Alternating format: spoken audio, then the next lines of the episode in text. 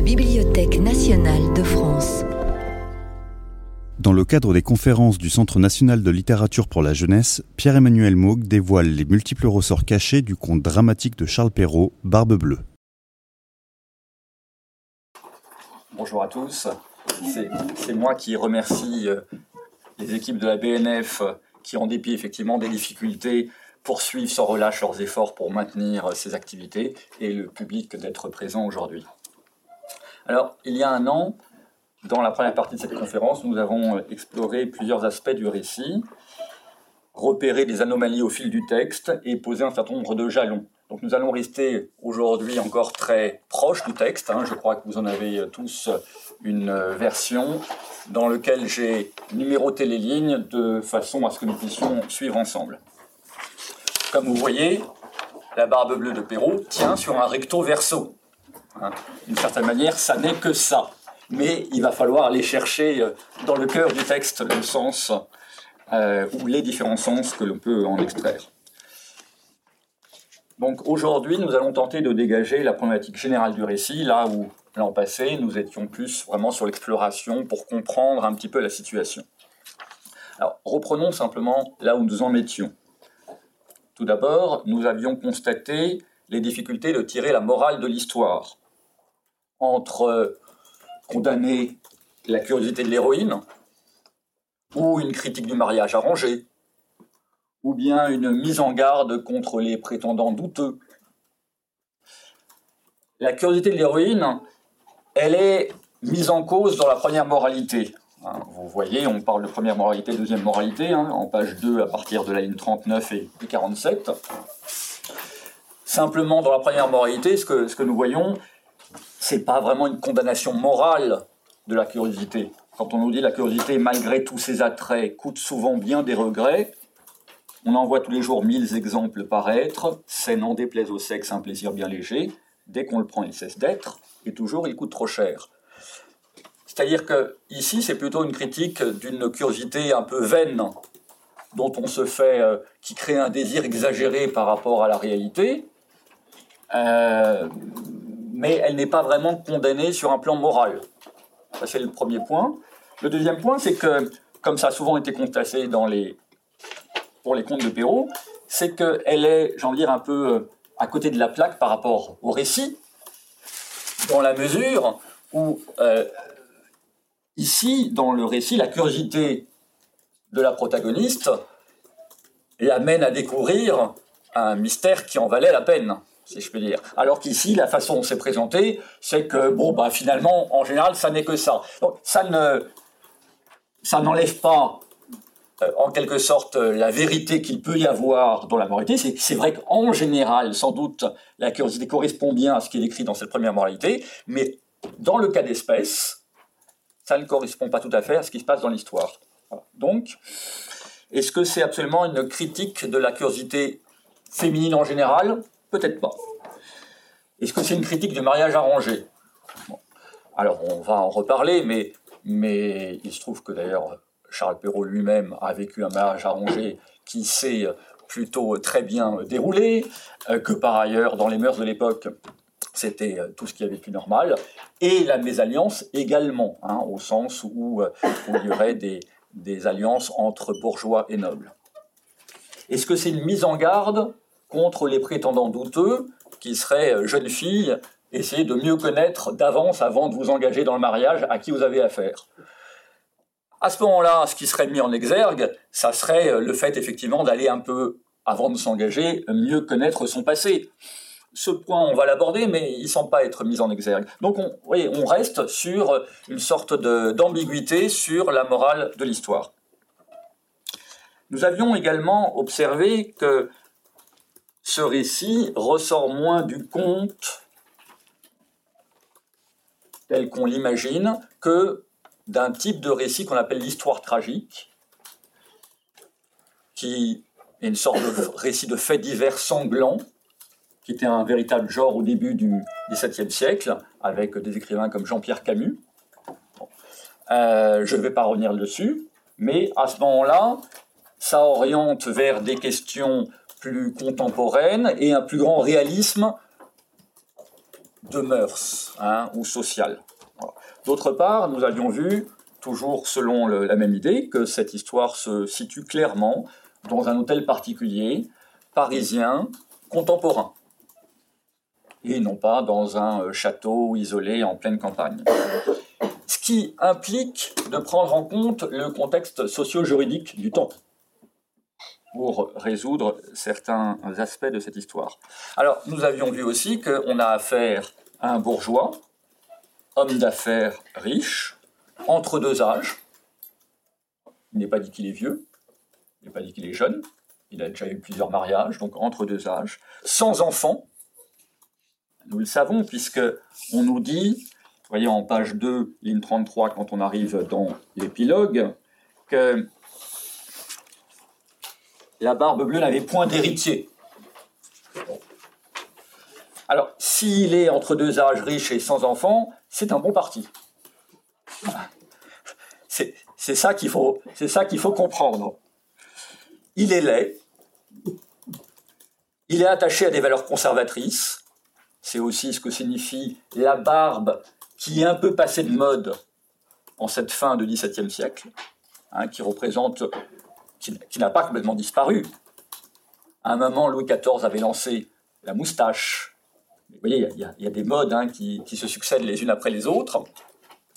Mais euh, la barbe existe encore, mais donne une idée d'un personnage un peu autoritaire et avec des valeurs conservatrices pour l'époque. Sans doute, nous l'avions vu également, non seulement conservateur, mais intransigeant.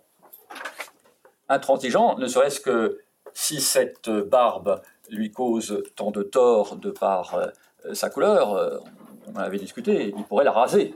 Bon, il choisit de ne pas le faire. Donc il y a une sorte d'affirmation, je suis comme ça. On a aussi vu que tout étant bourgeois et riche, comme beaucoup, il entretient un désir de vie noble, ce qui se manifeste évidemment par ce choix d'alliance, de mariage, mais également par ses activités de loisirs comme la chasse, qui en principe est réservé aux nobles, ou même sa demeure, le fait d'avoir une tour. L'idée d'avoir une tour avec un belvédère, c'est aussi littéralement pour se pousser euh, le col. Comment est-ce qu'il est décrit psychologiquement? On dit de lui qu'il est terrible. Vous voyez, c'est dès le début du texte, donc en page 1, euh, à la ligne 5,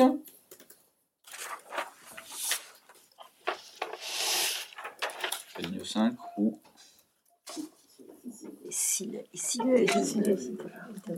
voilà, il est laid et si terrible. Simplement, il ne faut pas avoir de malentendu sur le sens du terme terrible, qui est en vérité plutôt une qualité à l'époque. Terrible, on aurait tendance à le penser comme terrifiant.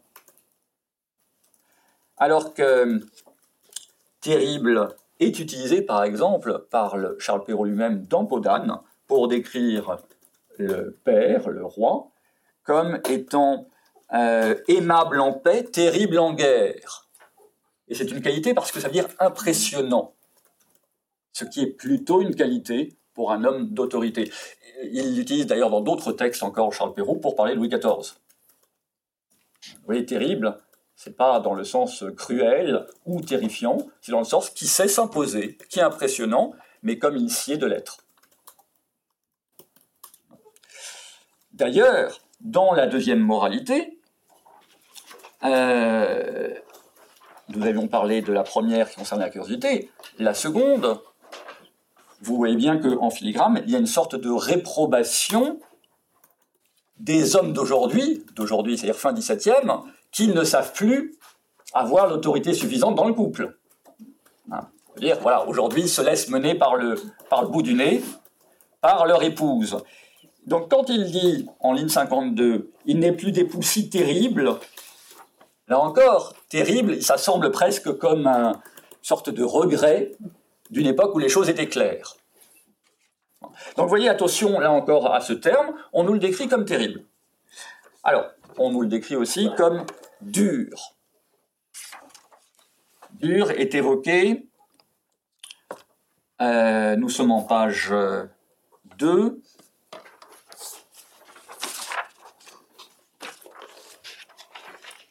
à la ligne 4, voyez, il avait le cœur plus dur qu'un rocher.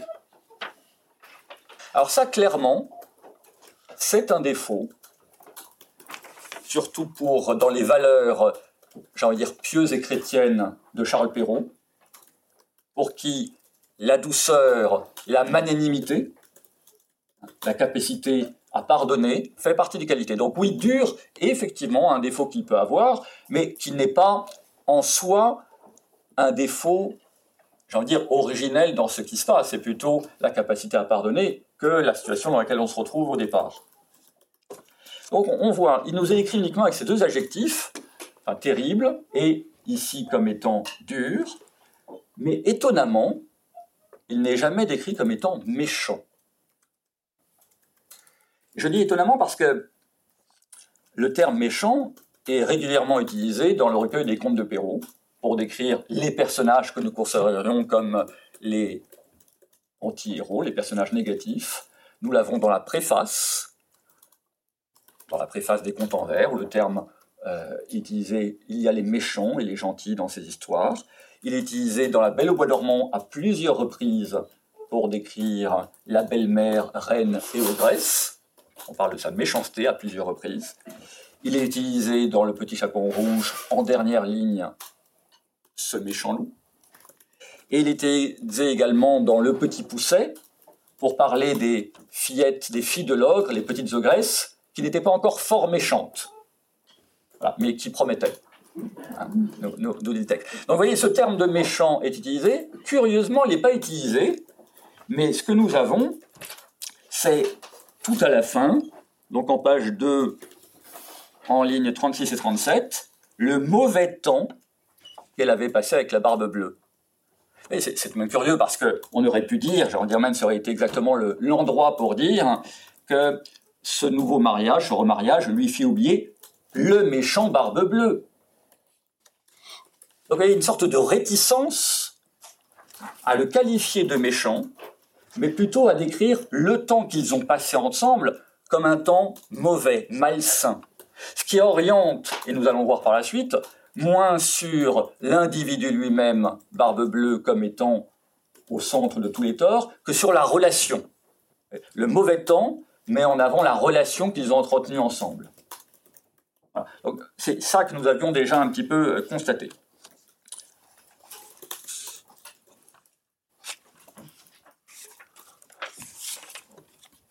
Nous avions vu aussi que nous avons affaire à une famille noble, orpheline de père et désargentée. Alors, orpheline de père, hein, puisque dès le moment, de la même manière qu'on pouvait voir pour la barbe bleue n'a pas d'enfant, puisqu'il n'a pas d'héritier. Hein, les, épouses n'héritent pas, c'est les enfants qui héritent. Dans le droit de l'époque, les épouses ont droit à un douaire, une sorte de rente qui était prévue d'avance en cas de veuvage, mais elles n'héritent pas, stricto sensu. C'est les enfants ou ensuite les collatéraux, pas l'épouse. Mais de la même manière, normalement, c'est au père qu'on s'adresse pour des propositions de mariage. Donc dès le moment où, au début de l'histoire, on nous dit, voyez en ligne 6, une des voisines, dame de qualité, il lui en demanda une en mariage. S'il lui demanda elle, c'est qu'il n'y a pas de père. Donc, c'est une famille orpheline de ce point de vue-là, et c'est à nouveau pourquoi euh, ça sera aux frères de s'en mêler. Les fils, justement, ne peuvent pas s'acheter de charge. Donc, on le sait, puisque la fin, c'est par l'héritage qu'ils peuvent enfin, eux, s'acheter une charge, et la sœur, Anne, une dot. Donc, nous avons affaire à une famille noble, orpheline et désargentée. Bon, les choses sont assez claires. Ce qui veut dire qu'ils sont tous d'accord, conformément aux mœurs de l'époque, qu'il incombe à l'une des filles d'épouser le riche mais inquiétant roturier. Vous savez, l'expression à l'époque était de faire fumer ses terres. On disait faire fumer ses terres parce que ça voulait dire euh, utiliser du fumier pour les rendre euh, productives. Donc, et il n'y avait absolument rien de répréhensible, ça devenait assez courant en cette fin du XVIe siècle, j'ai envie de dire, un échange où chacun en bénéficie, puisque d'un autre côté, vous avez ici un bourgeois qui a envie d'avoir un renom et de s'allier avec une, avec une bonne famille. Mais ce qui veut dire ici, c'est que dans ce mariage, en principe, la famille, c'est-à-dire la mère, la sœur, les deux frères, sont tous d'accord qu'il est leur intérêt d'accepter ce mariage, et donc qu'il incombe à l'une des filles de l'accepter. Le problème, c'est laquelle? Et nous en avions parlé, c'est pourquoi la relation entre l'héroïne et sa sœur, nous avions évoqué ce passage où on sent une certaine aigreur dans leurs échanges, précisément parce qu'il y a ce, reliquat de cette conversation initiale quand elles se renvoyaient l'une à l'autre, hein, en page 1, ligne 8, elles se renvoyaient l'une à l'autre, ce qui veut dire qu'elles ne refusaient pas absolument le mariage. Elles se renvoyaient, oui, c'est une bonne chose à faire, mais c'est à toi de le faire. Alors finalement, comme on va le voir, l'une se décide, donc les choses ont évolué, mais l'autre lui en garde sans doute une certaine rancœur. Nous avions vu également que durant le séjour festif, celui de huit jours par lequel euh, le protagoniste tente de convaincre de l'intérêt de l'épouser, la cadette, puisque nous découvrons seulement ensuite qu'il y a une cadette, ne semble pas spécialement intéressée par la vérité. Ce que je veux dire par là, c'est que lorsque je vous disais, est-ce que ce récit sert à mettre en garde contre les prétendants douteux? Ben, Ça serait le moment, avant le mariage, de le prendre à part à un moment, dire, bon, vous savez qu'il court des rumeurs sur votre compte. Est-ce que vous pourriez m'expliquer un petit peu ce qui s'est passé ou sont passés aux présentes épouses? Or, si le texte met un tel accent à souligner euh, la façon dont ils passent leur temps. Vous voyez, c'est en ligne 13 et 14. On ne dormait point, on passait toute la nuit à se faire des malices les uns aux autres. Les malices est un terme qui peut être pris en mauvaise part et en bonne part. Bien entendu, il y a euh, la version en mauvaise part, mais c'est aussi des tromperies plaisantes. Sauf qu'en même temps, ce sont des tromperies plaisantes. C'est-à-dire que finalement, et, vous voyez l'accent sur tout, tout le temps qui est passé sur ces malices. Donc on passe du bon temps, mais finalement, on a un faible intérêt pour la vérité. Et ce qui est dit ici, en filigrane, c'est que oui, ça ne l'intéresse pas tellement, en vérité, de savoir ce qui s'est passé. Elle ne profite pas de l'occasion, elle est éblouie plutôt par euh, l'avenir que cela promet. Elle est même prête à transiger avec la vérité pour justifier sa volte-face, son revirement d'opinion. Nous l'avions vu quand euh, elle dit que finalement sa barbe n'était pas si bleue. Et nous avions l'an passé évoqué, notamment par rapport à Riquet à la façon dont on considère l'apparence de son amant comme étant une véritable marque ou non d'intérêt affectif. Le véritable intérêt affectif aurait été, je ne vais pas y revenir, de trouver que ce bleu lui donnait beaucoup de charme. Alors que vous voyez, là, on a beaucoup d'éléments où elle ne cherche pas à connaître la vérité. Ils passent leur temps à se faire des tromperies, même si elles sont plaisantes. Et elle nie la vérité.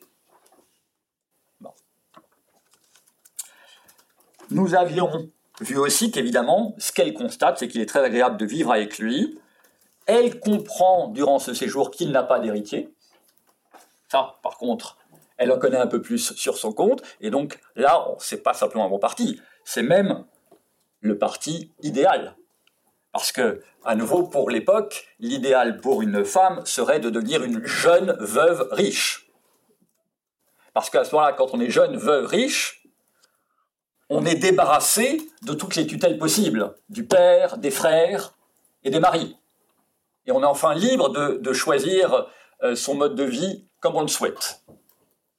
Donc il y a cette possibilité. Il y a un homme d'un certain âge, riche et sans héritier, il y a une possibilité de devenir jeune veuve et riche. Ce qui fait que de manière très très atypique, le séjour s'achève par un mariage qui est signifié de la manière suivante. On est en ligne 15. Dès qu'on fut de retour à la ville, le mariage se conclut. Alors pourquoi je dis de manière atypique? Je veux dire par rapport au contexte des autres contes de Perrault. Il y a beaucoup de mariages dans les de Perrault, comme euh, il se doit pour des contes. Les, mariages, en général, c'est trois étapes. L'étape, je dire sacramentelle, hein, le sacré de la cérémonie religieuse, puisque c'est ça qui compte dans le contexte du monde catholique nous sommes. C'est le seul mariage qui fait foi. L'étape festive, les noces, et l'étape matrimoniale, le contrat, qui va précisément définir la dot et la douaire dont je vous parlais, qui remplace ce que serait un héritage. Or, dans tous les contes, quand on regarde les différents mariages qui sont euh, évoqués, vous avez, j'ai envie de dire, deux axes pour les voir.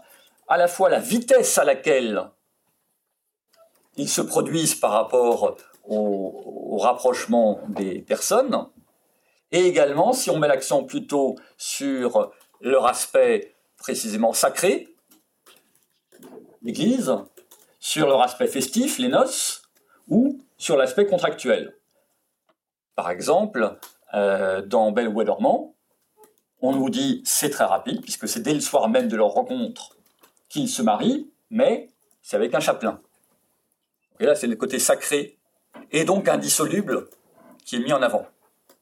Dans la plupart des autres contes, c'est l'aspect festif, les noces. Nous avons affaire au seuil, où avec cette expression, dès qu'on fut de retour à la ville, le mariage se conclut le mariage se conclut, nous sommes évidemment dans le registre du contractuel. Et donc, elle a compris que c'était intéressant, elle ne veut pas perdre de temps, mais elle veut clairement mettre noir sur blanc les engagements réciproques. Donc, je veux dire, c'est un accent, c'est pas en soi répréhensible, c'est l'accent dans lequel elle, le texte veut la présenter. Ensuite, ce qui était intéressant aussi, nous en avons parlé, c'est après la découverte macabre qu'elle fait, elle est certes bouleversée, mais elle ne panique pas. Il y aurait de quoi. Par exemple, là encore, le codex des autres contes de Perrault nous montre, et le texte nous le dit même parfois avec un commentaire du narrateur, que s'évanouir est le premier expédient, c'est le terme qu'utilisait dans le petit pousset, que font les femmes en pareille rencontre, lorsqu'il y a une rencontre euh, pleine d'émotions, on va dire. Donc c'est comme ça qu'on le considère. Et là, nous avons une femme qui, certes, est émue, le texte nous le dit, mais qui ne s'évanouit pas, qui reste en contrôle, qui ne va pas non plus courir, euh, prévenir ni ses amis, ni sa mère, ni sa sœur, ni les autorités, qui retourne sa chambre pour réfléchir à la situation. Donc, nous avons tout de même affaire à quelqu'un qui a un certain contrôle de soi, un certain sang-froid, et qui finalement décide quoi? Elle décide d'en conférer avec ses frères. Alors, comment nous le savons? Nous savons qu'elle est dans sa chambre. Donc, on nous dit qu'elle retourne dans sa chambre, ce qui veut dire, vous voyez, elle monta dans sa chambre, nous sommes en ligne 46 montant à sa chambre pour se remettre un peu. Donc à nouveau, sa réaction n'est pas de courir chez sa mère voisine, ni chez ses amis qui sont un peu partout à vadrouiller dans la demeure. Mais nous savons aussi que,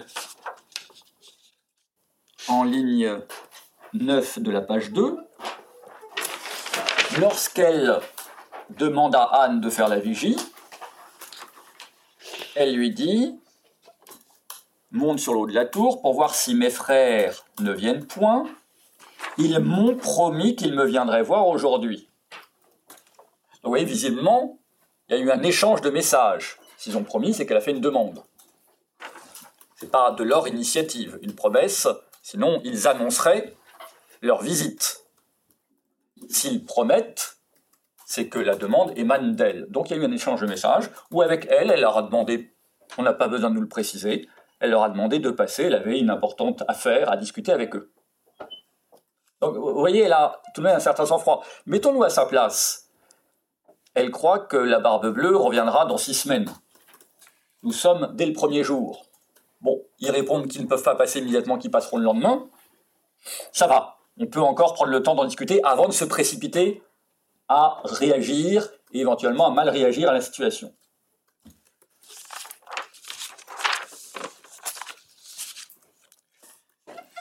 Donc nous avions vu, et là nous venons de l'évoquer, que durant la scène précisément où sa sœur fait la vigie avec cette double conversation, qu'il y avait une, excessive insistance pour que sa sœur agisse, et la faible implication émotionnelle de Anne. Ça, nous en avions parlé, qui d'ailleurs est assez opposée à la situation qui est sans doute euh, en référence ici entre Anna et Didon dans l'Énéide de Virgile, ou au contraire, Didon est un appui total pour sa sœur Anna.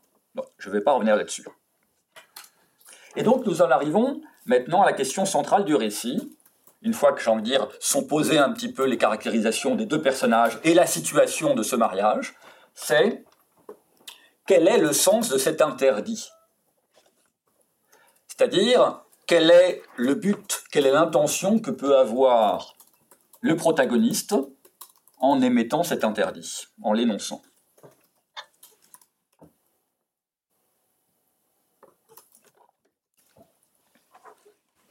Alors, avant de rentrer exactement, j'ai envie de dire, dans les circonstances cet interdit, faisons un petit point sur le contexte socio-juridique donc de l'île de France de la fin du XVIIIe siècle. Je dis de l'île de France, pas de Paris, parce que vous, le savez, euh, dans l'Ancien Régime, les droits fonctionnent par région. Donc là, nous sommes dans le contexte à la fois social et juridique du droit coutumier d'Île-de-France.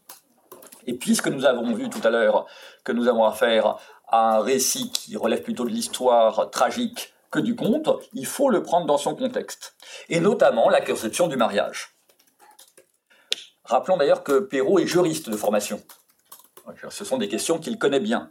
Rappelons aussi qu'il s'est marié lui-même j'allais le dire pour la première fois, mais il ne s'est marié qu'une seule fois, à 44 ans, avec une jeune femme de 19 ans qu'il ne connaissait pas,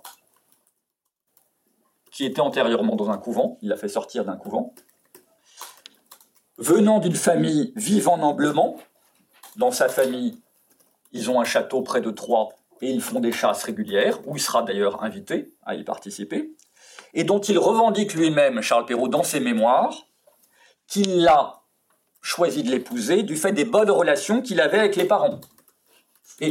On lui a posé la question, en l'occurrence c'est même Colbert qui lui pose la question, mais est-ce que c'est par amour? Parce que Colbert s'émouvait un peu du fait que la dot était faible.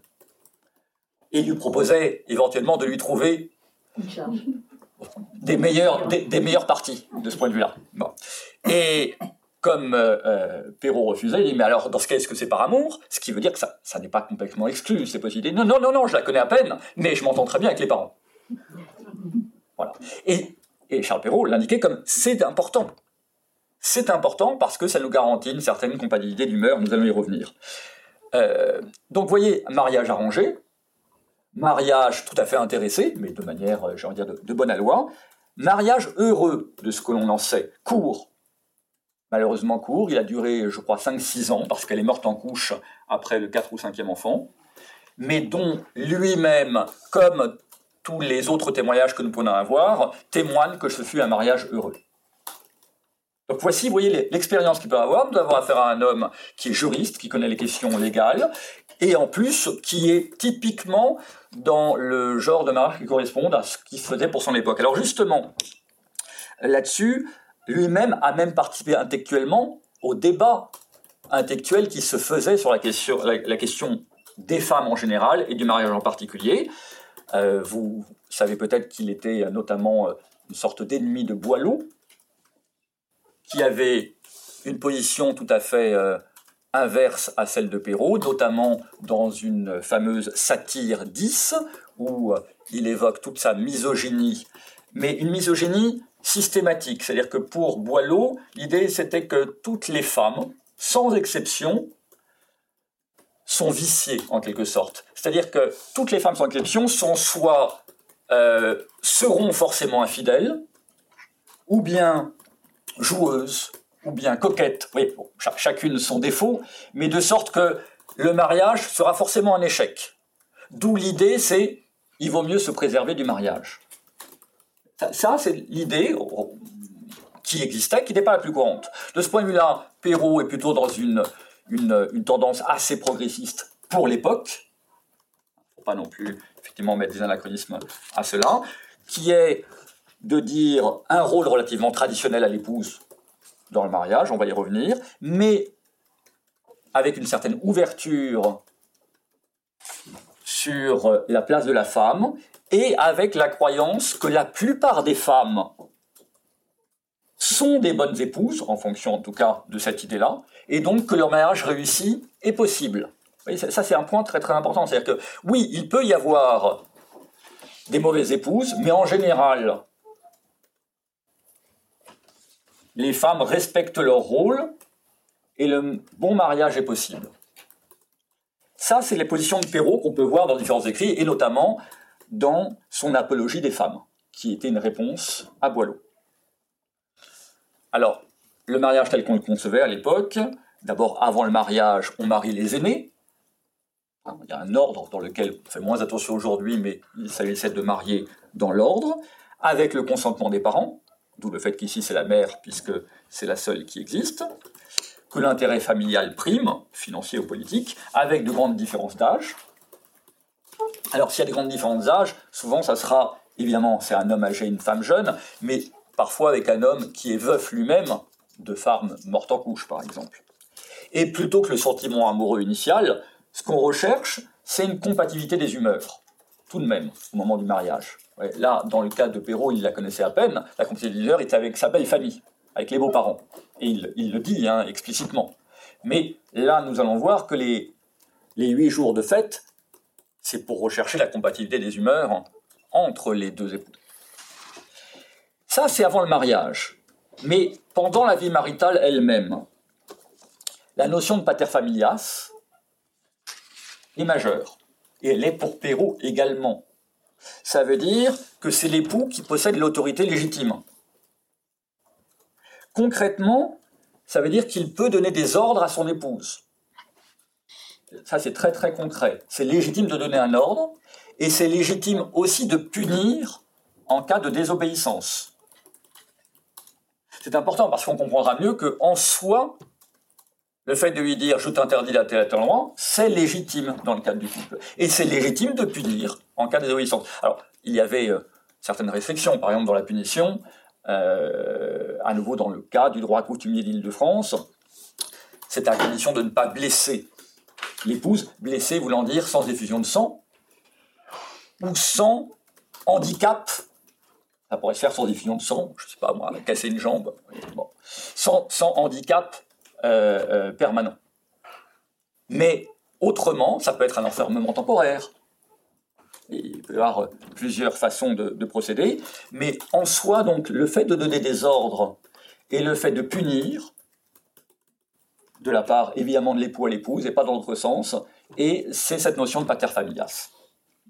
Le modèle du mariage que l'on attend, c'est inversement que l'époux doit protection à son épouse, mais il doit aussi, et ça c'est relativement nouveau en France à partir du milieu du XVIIe siècle, cette notion de galanterie c'est quelque chose de relativement nouveau et important. Ça veut dire quoi? La galanterie au quotidien, c'est-à-dire, c'est pas simplement qu'il lui a une protection de loin, c'est qu'il lui a aussi beaucoup d'attention au quotidien.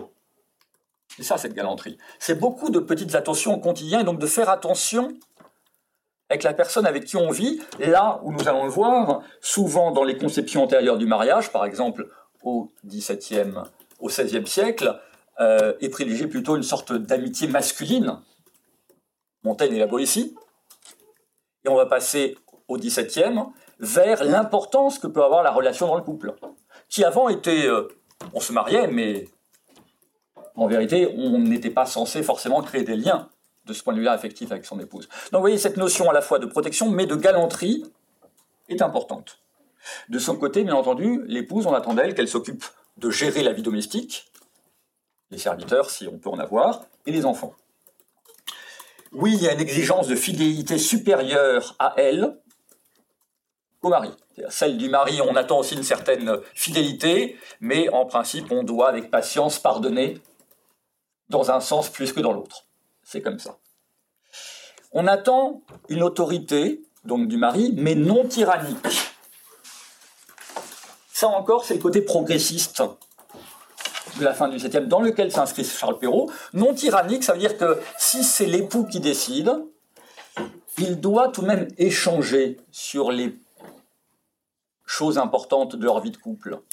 Nous le voyons par exemple dans l'autre conte de Charles Perrault, Les souhaits ridicules. Lorsque le personnage Blaise a une affaire importante à décider, il dit prenons-en avis avec notre ménagère. Je veux dire avec son épouse. Donc, c'est dire non, prenons-en avis. C'est pas, on va pas décider ensemble. Ah, mais je vais la consulter. Vous voyez, c'est déjà un changement de paradigme. C'est pas simplement il décide tout de manière tyrannique, c'est il décide, il a le dernier mot, avec un droit de, de punition, mais on est dans d'autres mœurs où on doit discuter dans le couple. Il y a aussi un certain libéralisme qui devient la norme, dans lequel s'inscrit profondément Perrault. Le libéralisme, c'est celui d'accepter que l'épouse, toute soumise qu'elle doit être, hein, pas, pas, de menton là-dessus, ne doit pas être recluse dans la maison, qu'elle puisse sortir et avoir sa propre vie sociale à elle. Ça, c'est important.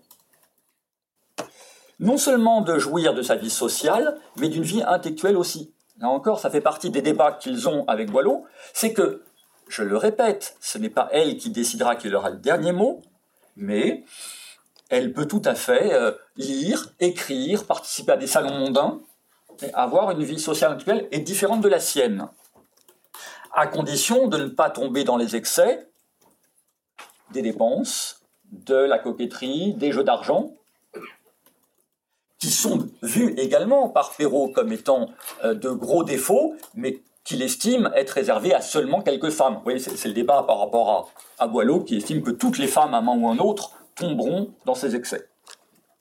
Et autant le lien amoureux n'est pas attendu au moment du mariage, simplement la compatibilité des humeurs, autant il y a maintenant un accent très important sur la tendresse conjugale qui est attendue à partir du moment où les nœuds du mariage auront été euh, euh, décidés.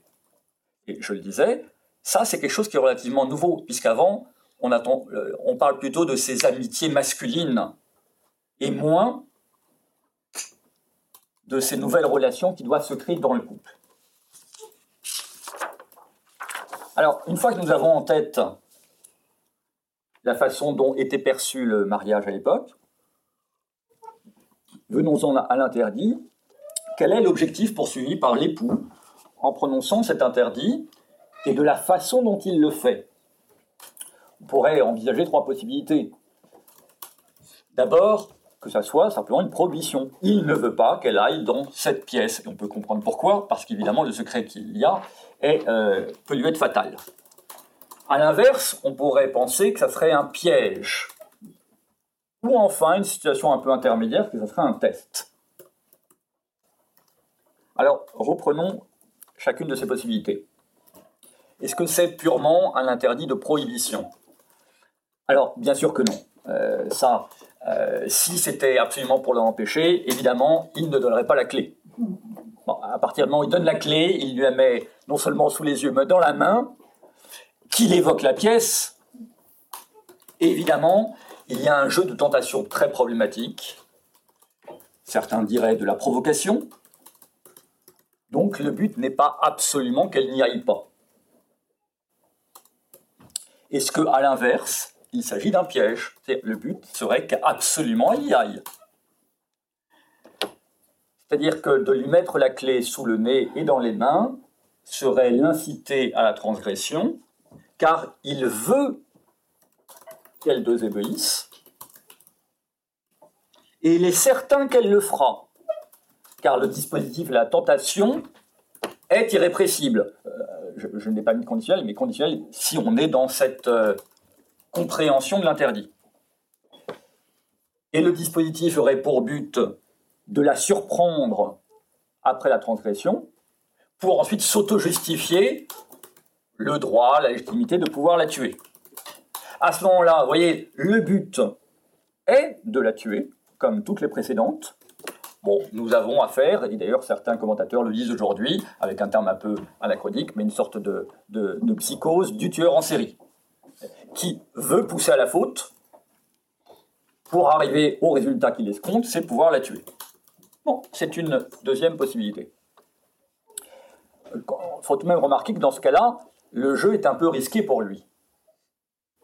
Parce que, une fois qu'elle découvre le cabinet interdit, nous avons vu tout à l'heure qu'elle avait un grand contrôle d'elle-même, mais elle pourrait tout de même très facilement, d'où l'importance que ça se passe dans une demeure en ville et que la mère est voisine, elle pourrait très facilement aller le dénoncer, et devrait d'ailleurs certainement se précipiter pour le faire. Un tueur en série, en général, est quelqu'un d'assez rationnel de ce point de vue-là et prudent de sa façon d'agir. Donc c'est un peu curieux. Si son but est de le faire, euh, comment se fait-il qu'il n'a jamais été mis en défaut jusqu'à là? Alors si on en vient maintenant à la troisième possibilité, c'est que c'est un test. Alors, un test, ça voudrait dire que, certes, il suscite la possibilité de la transgression, en mettant la clé, et il sait que ça fait partie, voilà, potentiellement c'est possible, mais il ne l'incite pas. Vous voyez, c'est plutôt susciter que inciter, et qu'en vérité, profondément, il souhaiterait qu'elle ne transgresse pas, qu'elle ne le fasse pas, mais comme il n'a pas une confiance a priori dans son épouse, donc il y a là une sorte de test pour l'éprouver, mais en espérant qu'elle ne le ferait pas. Donc vous voyez, nous avons ces, trois possibilités. La première, nous l'excluons dès le moment où il met la clé, sinon il partirait sans rien dire, et elle s'interrogerait, tiens, il me semble que j'ai pas de clé sur cette porte-là, et sans doute qu'elle passerait son chemin. Il y en a suffisamment d'autres euh, pièces dans la demeure à explorer. Alors pour se prononcer entre les deux possibilités, celle du piège et du test,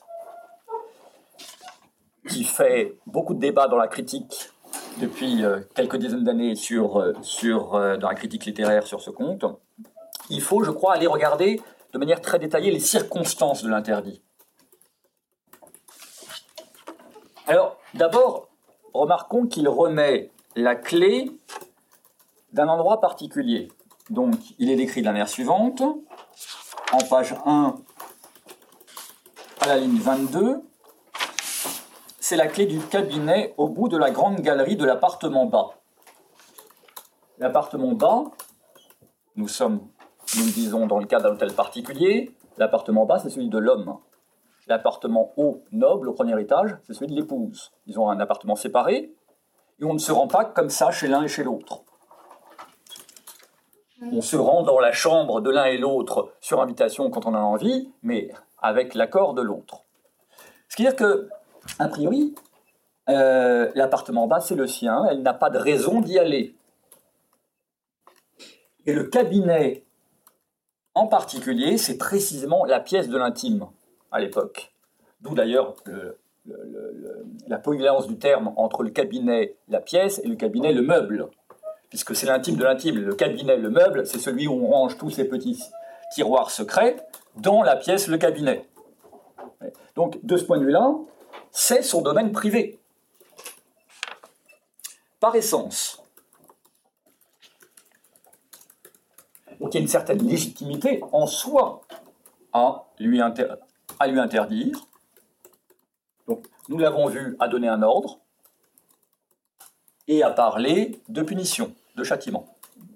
Évidemment, la formulation du châtiment, qui est euh, il n'y a rien que vous deviez attendre de ma colère, n'est pas très claire ça veut dire une colère euh, démesurée. Il ne parle pas d'une exécution capitale, mais vous comprenez dans les circonstances, il ne peut pas, parce que s'il le disait, on comprendrait tout de suite sur les précédents euh, meurtres de quoi il s'agissait, sur les précédentes disparitions. Donc, voilà, il est en quelque sorte coincé, il ne peut promettre qu'une colère extrême. Il ne peut pas aller jusqu'à euh, révéler qu'il s'agit d'un meurtre. Normalement, si on viole un secret légitime, on va y revenir, hein, euh, bien sûr qu'il y a une tentation à le violer, évidemment il lui met la clé. Mais il devrait y avoir tout de même, cela devrait entraîner des scrupules dans le cadre d'une relation qui est, puisque nous sommes à un mois du mariage, le texte nous le dit de manière précise, ça fait un mois que nous marions, nous devrions être dans, cette, dans, dans ce mouvement de création de liens affectifs, qui démarre à partir du mariage donc de respect du jardin secret de l'autre. Donc nous devrions avoir des scrupules. Je ne vous dis pas qu'on devrait ou pas transgresser, mais on devrait avoir des scrupules.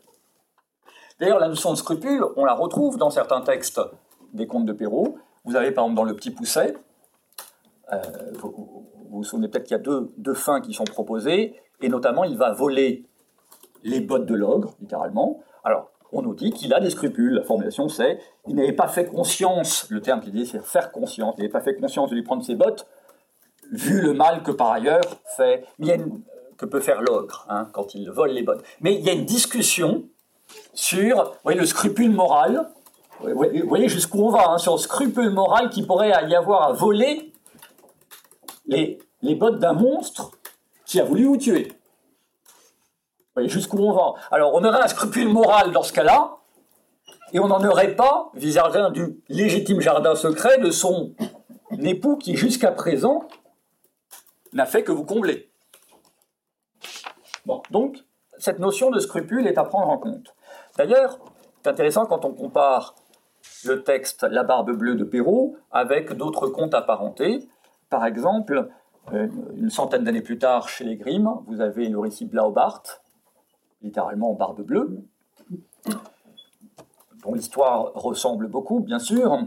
Euh, ils vont d'ailleurs retirer de leurs éditions euh, suivantes, ça, ça apparaît dans la première édition parce que justement les Grimm, sans doute, estimeront que cela ressemble trop au conte français. Et au moment où l'épouse va, elle aussi, finir par transgresser, nous avons la phrase suivante. Elle résista à ce désir pendant un moment, mais celui-ci finit par être si impétueux qu'elle prit la clé. Elle résista pendant un moment. Qu'est-ce que nous avons dans le texte de Perrault Alors, c'est en page 1 à la ligne 39. À la ligne 37, elle court avec précipitation. Donc là, elle ne résiste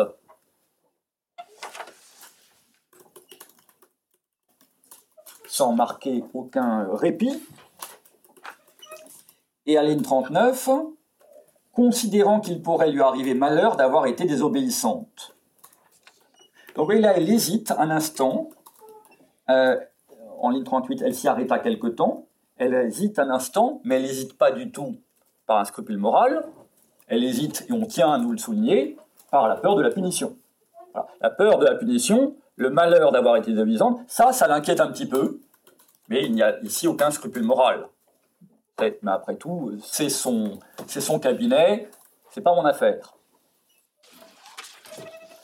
Si on se met à sa place, parmi les éléments qui pourraient encourager ou pas dans une situation à aller euh, désobéir, est-ce que l'impunité est envisageable? C'est-à-dire, est-ce que on peut se dire, après tout, je peux le faire, personne n'en saura jamais rien vous comprenez bien que quand on est dans ce genre de situation, ça a plutôt tendance à nous inciter à désobéir. Quand on sait qu'on est euh, sous la surveillance de caméras à droite et à gauche, on a tendance à, faire attention. On pourrait penser que dans les circonstances, une clé, personne n'en saura jamais rien. Je dis la clé, il ne saura pas que j'ai ouvert. Et si on se met dans ces circonstances, on pourrait penser que ça, a plutôt tendance à nous inciter. Et là, ce qui est intéressant de voir, c'est la façon dont sont formulées les choses, parce qu'il y a une évolution entre le texte que nous avons ici dans la version définitive de 1697 et le texte que nous avions dans le manuscrit de 1695 à ce sujet.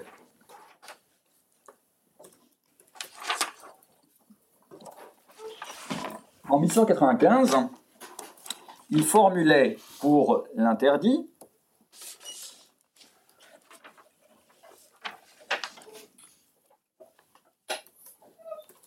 alors qui se trouve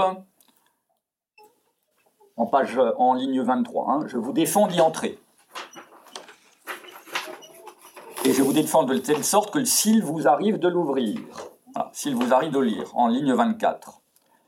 Dans la version 95, nous avions s'il vous arrive de l'ouvrir et que je vienne à le savoir. Il retire que je vienne à le savoir. C'est-à-dire qu'en fait, il donne un sentiment de bien plus grande omniscience qu'on pourrait imaginer. Parce qu'en fait, s'il disait et que je vienne à le savoir, ça donne le sentiment qu'il pourrait ne pas le savoir. Aurait, vous comprenez bien, plutôt tendance à pousser à le faire. Si jamais j'apprends que c'est moins puissant que je l'apprendrai de toute façon. Donc attention.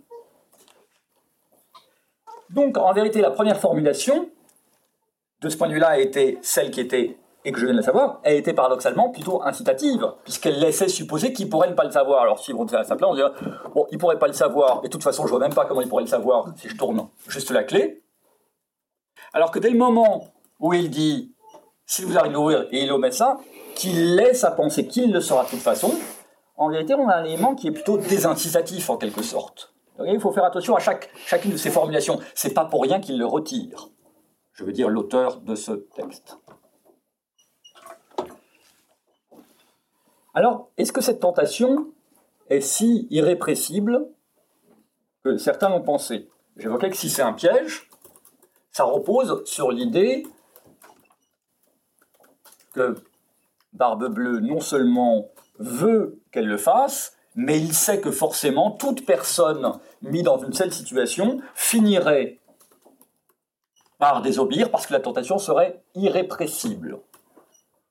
Ce que certains ont défendu en disant bah oui, à partir du moment où euh, on, on, lui met la clé sous le nez, forcément, d'ailleurs, il faut mettre les deux, la combinaison des deux choses en jeu. C'est à la fois le mystère, le mystère et l'élément d'accès, c'est certain que ça crée une très forte tentation. Mais est-ce que c'est irrépressible? Est-ce que ça doit entraîner une transgression immédiate? Par exemple, dans la Genèse, au chapitre 3 et 4, nous avons un dispositif qui est assez similaire, puisque Dieu formule à Adam un ordre de ne pas toucher donc aux fruits de l'arbre du bien et du mal, de la connaissance du bien et du mal, ce qui est à la fois mystérieux, parce que par définition, Adam ne sait pas ce que cela peut lui apporter, donc il y a un côté mystérieux, et il lui en donne l'accès, puisque cet arbre est là. Vous voyez, on a, on a un parallélisme ici, Dieu aurait pu ne pas mettre l'arbre, comme la barbe bleue aurait pu ne pas donner la clé. Donc il y a tout de même la construction d'une tentation, à la fois le mystère et l'accès. Sauf que si on continue à, penser au texte de la Genèse, précisément, Adam ne se précipite pas pour aller vers cet arbre. Non seulement Adam ne se précipite pas, mais Ève, la, femme, qui n'apparaît qu'après, au moment où est formulé l'énoncé, Adam est encore seul. La femme après, et visiblement, elle ne se précipite pas non plus pour transgresser. Il faudra l'intervention d'un tiers, comme vous le savez, pour aller faire exploser le système. Donc il y avait, oui, on, avait, on a là un épisode où il y a bien une tentation qui semble très forte, mais finalement qui n'est pas irrépressible en soi. Il a fallu un élément qui vient bouleverser le système, le serpent, pour la rendre irrépressible.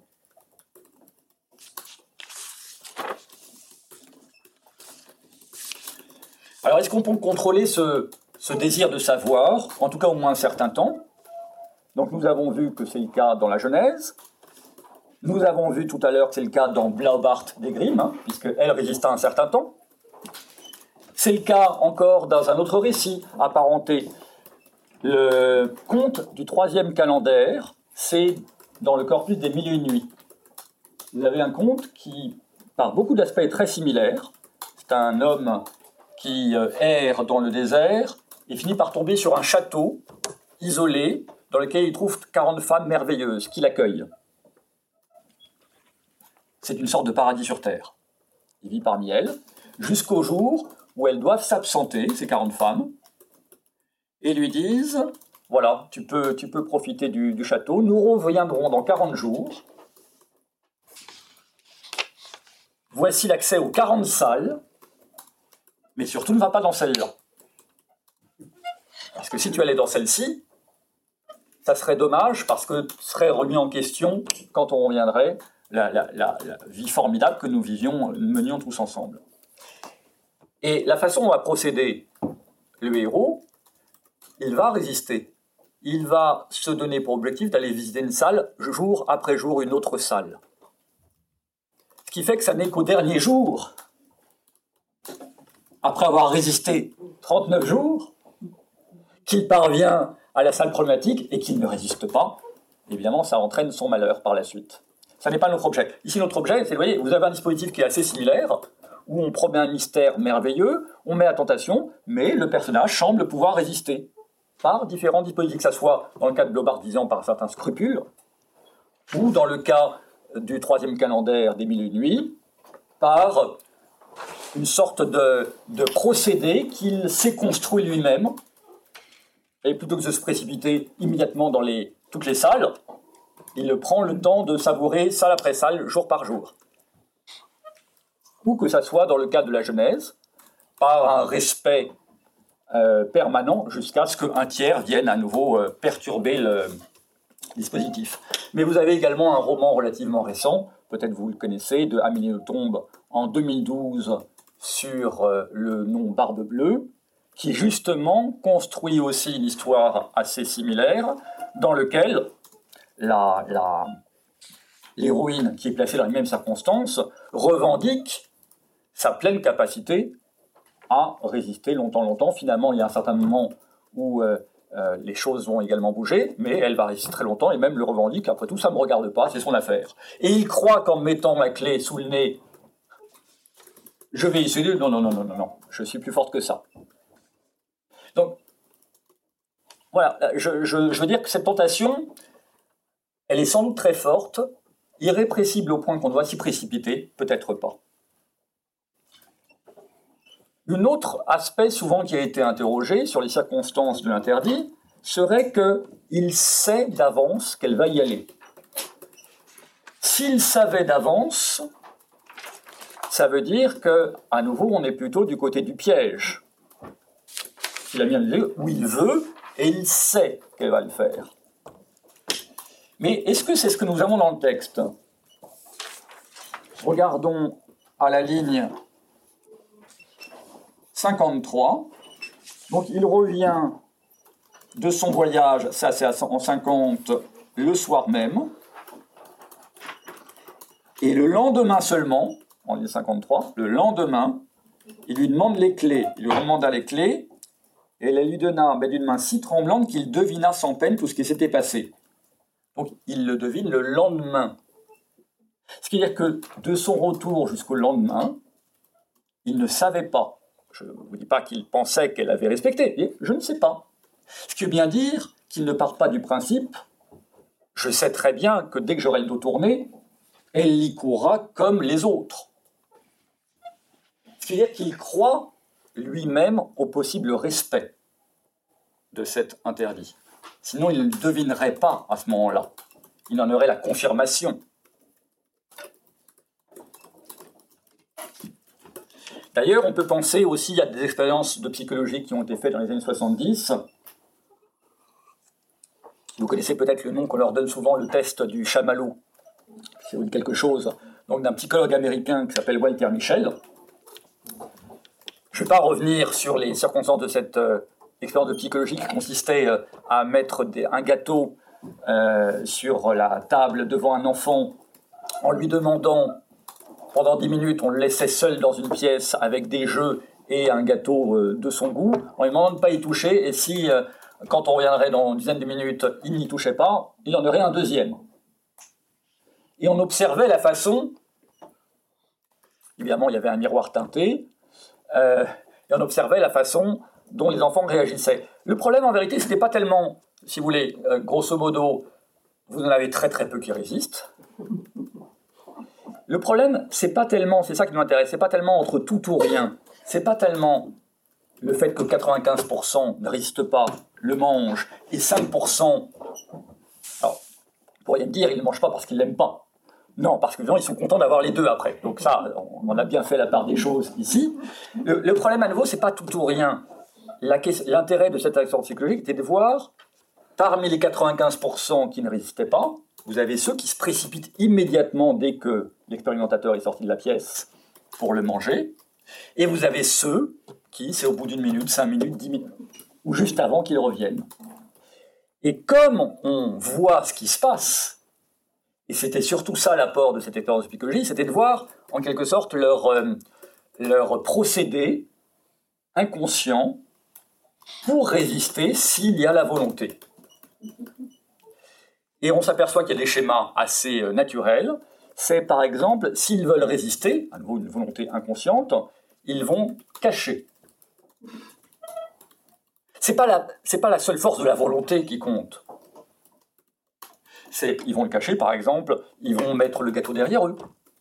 Ils vont aller le poser dans un autre coin de la pièce. Vous avez ceux, on voit aussi, à nouveau dans ces expériences, ceux qui, à un moment, finissent par le prendre, puis le reposer. Ah, le Et puis, on voit même où ils le lèchent et ils le reposent. En général, quand ils ont commencé par le lécher, ça va pas. Le gâteau va pas tenir longtemps. Mais vous voyez, l'intérêt de l'expérience, c'était de montrer qu'en vérité, il y a de manière plus ou moins inconsciente des procédés qu'on met en place quand on veut résister à une tentation à partir du moment où on en a décidé. Il faut bien qu'il y ait une décision, un certain volontarisme au départ. Alors, dans le cas d'espèces, je vous ai évoqué tout à l'heure, avec d'autres récits de fiction apparentés, euh, par exemple dans celui des mille nuits, le procédé qui est mis en place. C'est bon. Je, vais me donner comme objectif une pièce par jour, puis on verra le moment venu. En fait, c'est une journée qu'il n'a pas su résister en quelque sorte. Elle, mettons-nous à sa place. Si elle avait, j'ai envie de dire, la volonté chevillée au corps de ne pas y aller, de ne pas enfreindre son jardin secret, D'abord, elle aurait pu lui rendre immédiatement la clé au moment où il la remet. On aurait pu dire Gardez-la, je préfère. Ça vous arrive jamais, ce genre de situation? Ça m'évitera la tentation. Je comprends pas quel jeu vous jouez en me donnant la clé, mais gardez-la. Elle aurait pu, comme je le disais avec ces histoires de gâteaux, éloigner la clé. Elle aurait pu la mettre dans un coffre et donner la clé de le coffre dans lequel elle remet à sa sœur, à sa mère, à des amis. Elle aurait pu, si ce n'est éloigner la clé, s'éloigner, elle, du cabinet. Ou elle aurait pu, comme on l'a vu à nouveau avec euh, le troisième calendaire, s'imposer une procédure d'aller visiter une pièce par jour pour faire patienter le temps. D'ailleurs, ce qui est tout à fait intéressant, c'est que son époux, au moment où il s'en va, qu'est-ce qu'il lui dit? Nous sommes en première page, en ligne 17. Il la priait de se bien divertir pendant son absence, qu'elle fit venir ses bonnes amies, qu'elle les menât à la campagne si elle voulait, que partout elle fit bonne chère. Donc, vous voyez, lui-même l'incite à s'éloigner, puisque nous sommes en ville, il y a des maisons de campagne, il l'incite à s'éloigner et littéralement à se divertir, c'est-à-dire à penser à autre chose. C'est littéral. Donc il lui propose une procédure pour faire passer le temps. Et oui, là, on retrouve le côté libéral d'accepter qu'elle puisse avoir à nouveau une vie sociale en dehors de lui. Un autre élément encore qui est intéressant à prendre en termes de, formulation, c'est la formulation que nous avons eue tout à l'heure, qui est s'il vous arrive de l'ouvrir. S'il vous arrive de l'ouvrir. En vérité, une formulation plus simple aurait été si vous l'ouvrez. Le verbe arriver dans cet usage-là évoque euh, un accident évoque la survenue, vous voyez, d'un, de circonstances accidentelles. S'il arrive que, s'il vous arrive malheur, c'est-à-dire, contrairement à si vous l'ouvrez, c'est la notion d'accident qui soit moins délibérée. Et si vous l'ouvrez, ça serait la marque que vous le faites en pleine volonté. S'il vous arrive de l'ouvrir, laisse supposer que je comprends, vous pourriez être tenté, mais n'allez pas vous chercher des excuses des circonstances atténuantes parce que, ah mais justement, je passais devant. En fait, j'avais pas du tout prévu. Justement, je passais devant et puis là, puis j'ai pris la, je voulais prendre la pièce d'à côté et puis euh, en fait, je voulais ouvrir la, pièce d'à côté et malheureusement, j'ai pas pris la bonne clé. Ça, voilà. Donc, en disant s'il vous arrive de l'ouvrir, qu'est-ce qu'il dit? Bien sûr, de manière subliminale, hein, par l'usage commun du verbe arriver dans cette formulation, c'est de dire même les éléments accidentels ne seront pas des circonstances atténuantes, donc vous devez délibérément faire attention. Vous ne pourrez pas utiliser comme excuse des comme prétexte éventuel. Donc, vous devez délibérément mettre en œuvre une procédure pour que cela ne vous arrive pas. Il me semble qu'il y a même beaucoup d'éléments de circonstance qui vont dans le sens du test.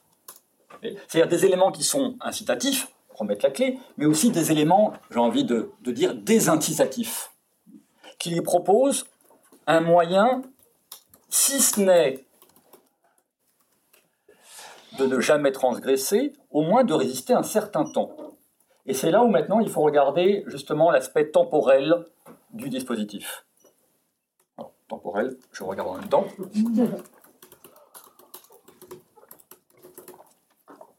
Donc il nous propose, euh, ou plutôt il y propose, un retour dans six semaines au moins. Vous êtes en première page, à la 17. Je dois faire un voyage de six semaines au moins. On va prendre en compte la précision. Nous l'évoquions la, la dernière fois, et ça c'est vraiment une question importante dans les comptes de Perron en général c'est cet aller-retour qu'il peut y avoir entre des textes très imprécis sur le déroulé chronologique et des passages très précis. Et c'est jamais neutre quand on nous donne des éléments précis, que ce soit d'ordre quantitatif ou ici euh, euh, temporel. C'est six semaines au moins. Mais il revient le soir même. Alors, si on prend comme ça, on pourrait là dire, bon, il revient le soir même, c'est un piège. Mais essayons, j'ai envie de dire, d'analyser les choses sereinement. Quand il annonce le délai, un délai tel qu'il est, il pourrait être sous forme de deux axes. Un axe de la durée plus ou moins longue, courte ou longue. Il y a un autre axe qui serait d'une durée qui serait certaine ou incertaine. Je m'explique. Ça n'est pas pareil si vous dites je reviens à 6 heures ou je reviens vers 6 heures. Et que pour euh, celui qui a reçu le message, il a une plus ou moins grande certitude de votre retour et de ce qu'il peut faire durant ce temps-là. Ce qui veut dire, vous voyez bien que nous avons quatre possibilités, hein, puisque nous avons deux axes. Nous pouvons avoir un délai court incertain, qui serait je veux revenir vite. Je ne peux pas te dire quand, mais si ça se trouve, le rendez-vous n'aura pas lieu, je reviens tout de suite. Un délai court certain, c'est je pars 10 minutes, mais de toute façon, je ne serai pas là avant 10 minutes. Un délai long incertain, voilà, je reviendrai dans 6 semaines, peut-être 4, je ne sais pas trop. Ou bien un délai long certain, ce qui est le cas ici, c'est je reviens dans 6 semaines au moins. Or là encore, c'est intéressant de voir l'évolution du texte, puisque il se trouve que dans la version du manuscrit de 1695. Ça n'était pas la même chose que nous avions comme délai annoncé, c'était six semaines ou environ. Donc nous étions dans un délai long, incertain. Et vous voyez que d'avoir ces, ces, quatre combinaisons différentes produisent des effets différents sur celui qui est soumis ici à interdit. Si vous avez un délai court et incertain. Il aura plutôt tendance à dissuader. Et je vous dis, euh, euh, va pas toucher aux chocolats qui sont dans le placard, je reviens dans un instant. Par contre, va pas toucher au chocolat, c'est sûr que je reviens pas avant demain matin. L'effet est différent. Donc, le plus dissuasif, c'est bien entendu le court incertain les délais qui seraient courts mais certains peuvent avoir au contraire, on, le voit bien, un effet qui serait de pousser à transgression, mais tout de suite. Donc là, il faut. C'est maintenant ou jamais. Je peux, visiblement, parce que j'ai au moins 10 minutes ou une heure ou deux heures de certains ou une journée, mais c'est maintenant ou pas. Si inversement vous proposez un délai qui serait long mais incertain, vous aurez un effet un peu du même ordre. C'est-à-dire, puisque je ne sais pas ce qui aurait été le cas en 95, hein, c'est je reviens en six semaines ou environ, je le fais ou je le fais pas, mais si je le fais, c'est maintenant. Parce que six semaines ou environ, c'est-à-dire quoi? Cinq semaines, quatre semaines? C'est un peu l'idée qu'on s'en fait. C'est maintenant ou jamais. Par contre, si vous proposez un délai qui est long et certain, alors ça ne dissuade pas complètement de le faire, mais par contre, ça encourage à prendre du temps. Ça encourage à réfléchir avant de le faire. Parce qu'on se dit, j'ai tout le temps pour le faire, et donc, en vérité, en plus dès le moment où vous avez un retour rapide, dès le soir même, et ça prend à ce moment-là une autre dimension, le retour rapide. C'est qu'est-ce qu'il fait avec ce retour rapide? Il minimise le risque qu'elle transgresse avec des scrupules. Parce qu'avec des scrupules, elle patienterait peut-être quelques jours, quelques semaines, puisqu'elle a le temps. Elle hésiterait. Donc dès le moment où il revient, dès le premier jour, tout en ayant mis une formulation qui ait une durée longue et certaine, il faut vraiment qu'elle ait aucun scrupule pour qu'elle le fasse dès le premier jour. Ce qui est qu'en fait, on bascule maintenant vers un interdit qui ne vise pas à tester si elle va transgresser ou non. L'interdit tel qu'il est formulé, si on prend les détails de la formation, les détails comptent les circonstances comptent. C'est pour ça qu'on a des procès et pas que des lois.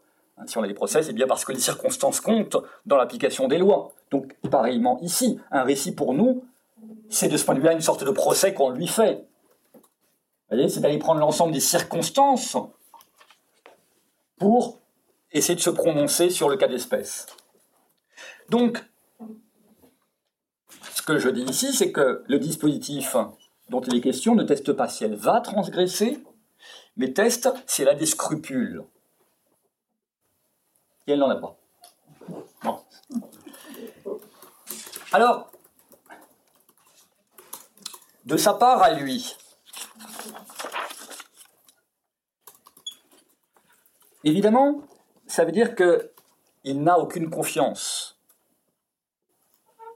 Dès le moment où, si on en vient à cette conclusion, que l'interdit sert à l'éprouver, ça n'est pas un piège, il souhaiterait qu'elle ne transgresse pas, il pense que c'est possible, ou en tout cas que c'est possible un certain temps. S'il revenait le premier jour, ce qu'il fait, il dit peut-être, peut-être qu'elle aurait fini par transgresser au bout de quelque temps. Mais normalement, s'il a scrupule en revenant le premier jour, en quelque sorte, je minimise les possibilités qu'elle le fasse.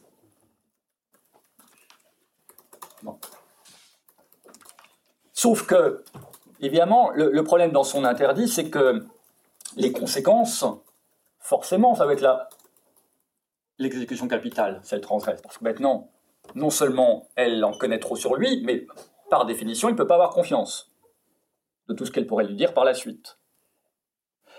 Donc, oui, le problème, c'est qu'il met en place un dispositif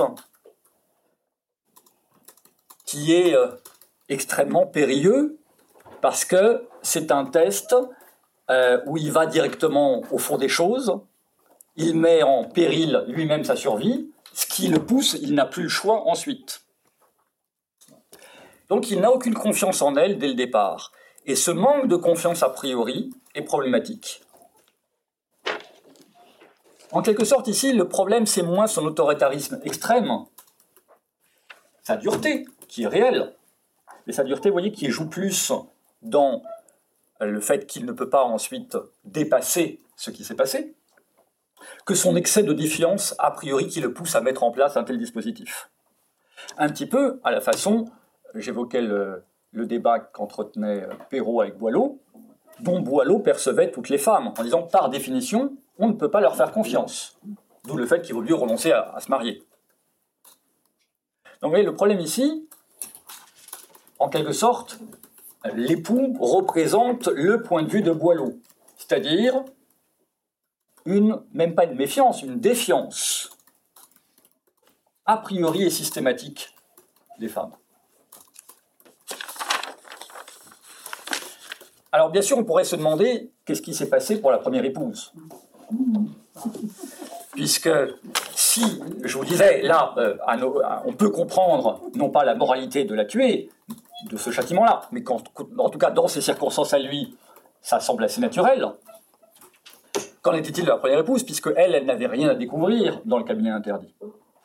C'est là où, en quelque sorte par récurrence, je dis bien la première, puisque par récurrence, la question est la même pour la précédente et la précédente de la précédente et la précédente, donc nous faisons une récurrence jusqu'au premier cas. Je ne peux pas vous donner de nombre, puisque nous n'avons pas le nombre d'épouses, hein, c'est plusieurs épouses. Là encore, si on fait appel au type de récit, je vous parlais des faits divers sanglants, qui en général sont des histoires d'adultère, il est tout à fait naturel de penser que le premier cas était un adultère qu'a pu euh, imaginer, à tort ou à raison, la barbe bleue. On peut imaginer que lui, effectivement riche, mêlé, épouse une femme intéressée, c'est le cas, que rapidement elle prend un amant, mais ne les surprend pas en flagrant délit. C'est son problème. Parce que s'il les surprenait en flagrant délit, le droit serait de son côté. Il pourrait même les tuer. Ce qui voudrait dire qu'il serait tout de même jugé pour meurtre. À nouveau, si on prend le, contexte juridique de l'époque, il serait jugé, mais il serait gracié à condition, il y a un certain nombre de circonstances à l'époque, il faut que ça soit en flagrant délit, que ça soit chez soi. Et sans préméditation. Ce qui veut dire qu'on doit supposer qu'il avait en tout cas un soupçon très fort d'adultère, peut-être une véritable connaissance, qu'importe pour nous, mais qui n'était pas dans ces circonstances-là, de sorte qu'il devait la supprimer la première, sans pouvoir ensuite le revendiquer en quelque sorte, et donc la cacher, d'où cette disparition. Ensuite, ben cet homme-là, vu les circonstances, riche, laid, et sans doute d'autres, ben sans doute construit euh, se remarie et construit euh, de manière euh, peut-être traumatisée cette épreuve probatoire, n'ayant plus confiance, et ayant cette défiance généralisée, on peut très bien imaginer cela. Alors évidemment, vous allez me dire, et c'est tout à fait vrai, il y a un vrai problème ici, qui est une sorte de compulsion de répétition, et qui devrait peut-être à un certain moment se rendre compte que si le but c'est un test, ça ne marche pas. Parce que ça donne toujours le même résultat. Donc, je ne vous dis pas que tout va bien de son côté. Mais c'est de rentrer dans les circonstances. Vous voyez, quand je, vais revenir ce que j'évoquais au départ en disant que c'est le mauvais ton qui sont récriminés ici en toute fin du récit. Le mauvais temps qu'elle avait passé. C'est pas le méchant, la barbe bleue c'est le mauvais temps, ce qui oriente vers le fait que c'est la relation qui pose problème. Parce que vous avez ici un homme extrêmement défiant, défiance maladive, pour des circonstances peut-être qu'on peut comprendre, mais qu'importe, évidemment. Et de son côté, c'est pour ça qu'il fallait aussi rentrer dans la caractérisation de l'épouse, une femme non seulement vénale, vénale au sens de l'intérêt qu'elle pouvait avoir dans ce mariage, mais elle est beaucoup plus ou pire que vénale. Nous avons vu qu'elle est fausse, par rapport à la vérité. Nous avons vu qu'elle était aussi manipulatrice dans ses rapports avec sa fratrie. Nous avons vu qu'elle est sans affect. Vous avez beaucoup de choses, par exemple, des, petits témoignages dans le texte. Euh, on nous dit que la barbe bleue l'embrasse quand il s'en va. C'est lui qui l'embrasse, c'est pas elle. Et que elle, elle n'embrasse pas ses frères quand ils viennent la sauver. Le texte nous est dit, quand il vient la sauver, elle l'embrasserait parce qu'elle est sous le coup de l'émotion. Mais à la fin, on est tout de même dans le fait qu'elle, on l'embrasse, mais elle, elle n'embrasse personne. Vous avez aussi, par exemple, le fait que elle, elle promet à la barbe bleue qu'elle va respecter, c'est le verbe qu'elle emploie, je vais respecter. Euh, elle promit d'observer tout ce qui lui était demandé, donc elle le promet, et elle compte pas du tout respecter sa promesse, mais par contre, ses frères lui ont promis de venir, ce qui fait qu'elle espronne bien que les autres, eux, tiennent leur... Oui, oui, elle, elle promet, elle compte pas du tout, elle compte pas un instant la respecter. Mais quand elle euh, obtient une promesse, elle compte à ce qu'on la respecte. Vous avez beaucoup d'autres annotations de ce genre. Par exemple, elle épouse des forts honnêtes hommes. Mais elle, elle est malhonnête, c'est le terme qu'elle utilisait, quand elle quitte ses amis. Elle était euh, sans considérer qu'il était malhonnête de quitter la compagnie. Ses amis qui sont dans la maison, dans la demeure, pour aller inspecter la demeure. Voyez, il y a encore d'autres termes comme ça qui nous montrent son caractère. Donc d'un côté, on a cet homme extrêmement défiant, d'autre côté, on a cette femme qui en vérité est rentrée dans cette relation de manière vénale. C'est pas ça qui lui reprochait. Ce qui lui reprochait, c'est de n'avoir aucune intention de construire une relation de tendresse conjugale une fois le mariage engagé. Vous voyez la différence? C'est pas tellement le fait qu'un mariage puisse être d'intérêt, c'est le fait qu'ensuite on y rentre de bonne foi, en quelque sorte. La bonne foi ne veut pas dire avec amour, c'est de bonne foi pour la suite. Et que là, il n'y avait aucune bonne foi d'entrée de jeu et dans la suite. Donc vous voyez ici, chacun, en quelque sorte, bien entendu, a, ses torts et, ses propres euh, psychoses individuellement, et ça produit, bien entendu, une relation malsaine.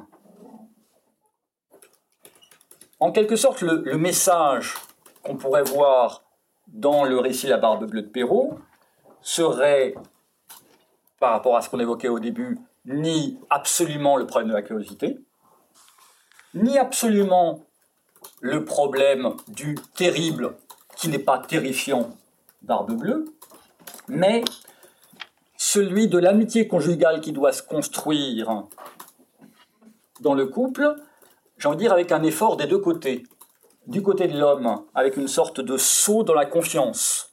commencer par une confiance a priori. Ensuite, qu'il y ait des éléments qui amènent à doter de la confiance, mais pas les susciter, pas les créer. Faire une confiance a priori. Et de l'autre côté, qu'il y ait un élan, un élan de bonne volonté. Pourquoi pas qu'elle l'ait épousé? Parce que c'était un bon parti. Mais qu'ensuite elle y rentre pleinement dans ce mariage. Et il se trouve que nous avons dans le recueil des contes de Perrault, une autre version tout à fait opposée, qui est celle de Rica Laoupe. Dans Rica Laoupe, vous avez également exactement la situation inverse, c'est-à-dire de deux personnes qui ne se connaissent pas, qui ne s'aiment pas naturellement d'emblée, au contraire, pour l'une d'entre elles, pour l'épouse, mais il y a un moment, il va y avoir ce saut dans la confiance qui va permettre le mariage réussi. Donc c'est de ça qu'il est question ici. Donc vous voyez, le, le récit, c'est pas tellement qu'il renvoie dos à dos les personnages pour le plaisir, c'est qu'il essaie de construire un petit peu en négatif par la preuve de l'échec, ce que pourrait être un mariage réussi, bien entendu, dans le contexte de la conception de l'époque, hein, qui n'empêche pas qu'il y ait domination de l'homme, mais qui tout de même un rapprochement. Alors, on pourrait dire à ce moment-là, mais pourquoi euh, finalement, si on renvoie dos à dos les deux personnages, les choses tournent tout de même plutôt bien pour elle, somme toute Alors d'abord, euh, on remarque si ça tourne bien pour elle, ce n'était pas le cas pour les précédentes épouses. Donc ça veut dire que dans des circonstances similaires, c'est-à-dire des femmes qui vraisemblablement étaient euh, attirées par les mêmes mauvaises raisons, ce qui, à nouveau, veut tout de même dire que, bien entendu, euh, la barbe bleue attire les femmes pour de mauvaises raisons. Il devrait peut-être un moment se poser des questions par rapport à ça et modifier le dispositif. il a, bien entendu, euh, sa part des choses. Mais là, il tombe cette fois-ci sur une femme qui est dotée d'un plus grand sang-froid que les précédentes, d'une fratrie plus solidaire. Et c'est ça qui lui permet de sortir du traquenard. Ceci dit, comme le texte nous le dit aussi, elle l'avait épousé parce qu'elle disait que c'était un fort, honnête homme, et c'est à nouveau le choix qu'elle fera encore. Donc on se demande si elle a beaucoup appris elle-même dans l'histoire. Voilà, je vous remercie.